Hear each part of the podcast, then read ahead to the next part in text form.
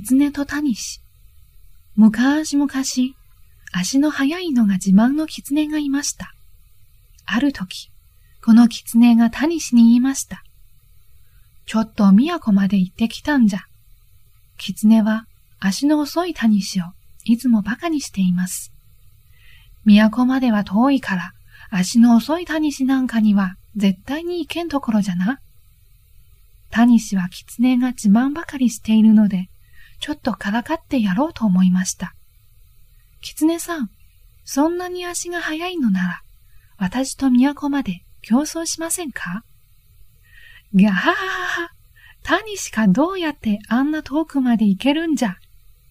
狐さんに行けるなら、私にだって行けます。だいたい狐さんは、私より早く歩けるのですか？何？わしの方が早いに決まっとる。はじめは馬鹿にしていた狐も、だんだん怒ってきました。よし、そんなに言うのなら、わしとどっちが早く都に着くか競争じゃ。こうして、狐とタニシの競争が始まりました。よーいどん。狐はどんどん歩き始めました。振り返ってみると、タニシはもう見えません。まったく、わしが勝つに決まっているのに、ほら、もう見えなくなっちまった。バカバカしい。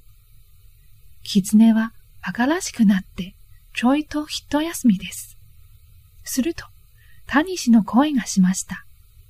おやもう疲れたのかい狐さん。それではお先に行きますよ。狐はびっくり。遠くへ置いてきたと思ったタニシが、すぐそばにいるではありませんか？おかしい。追いつかれるはずはないんじゃか？狐は不思議に思いながらもまた歩き始めました。そのうちに山に夕日が沈み始めました。狐はまたまたバカバカしくなってきました。タニシなんかと早歩き競争したって、にもならんわ。わしが勝つに決まってるんだから。それに、本当のこと言うと、都なんか行ったいこともないし、だいぶ遠いじゃろうな。狐は立ち止まっておしこをしようとしました。すると、目の前にタニシがいます。狐さん、早くしないと遅れますよ。私についておいで。そんなばっかな。狐は信じられません。でも、タニシはそこにいます。狐は気持ち悪くなって、夢中で走り出しました。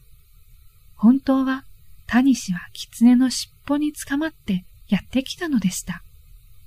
そうとは知らない狐は負けたくないので、必死で走り続けました。そのうちに疲れてふらふらです。するとまた、タニシの声が、狐さん、そんなことでは追い越してしまいますよ。驚いた狐はまた夢中で走り続けました。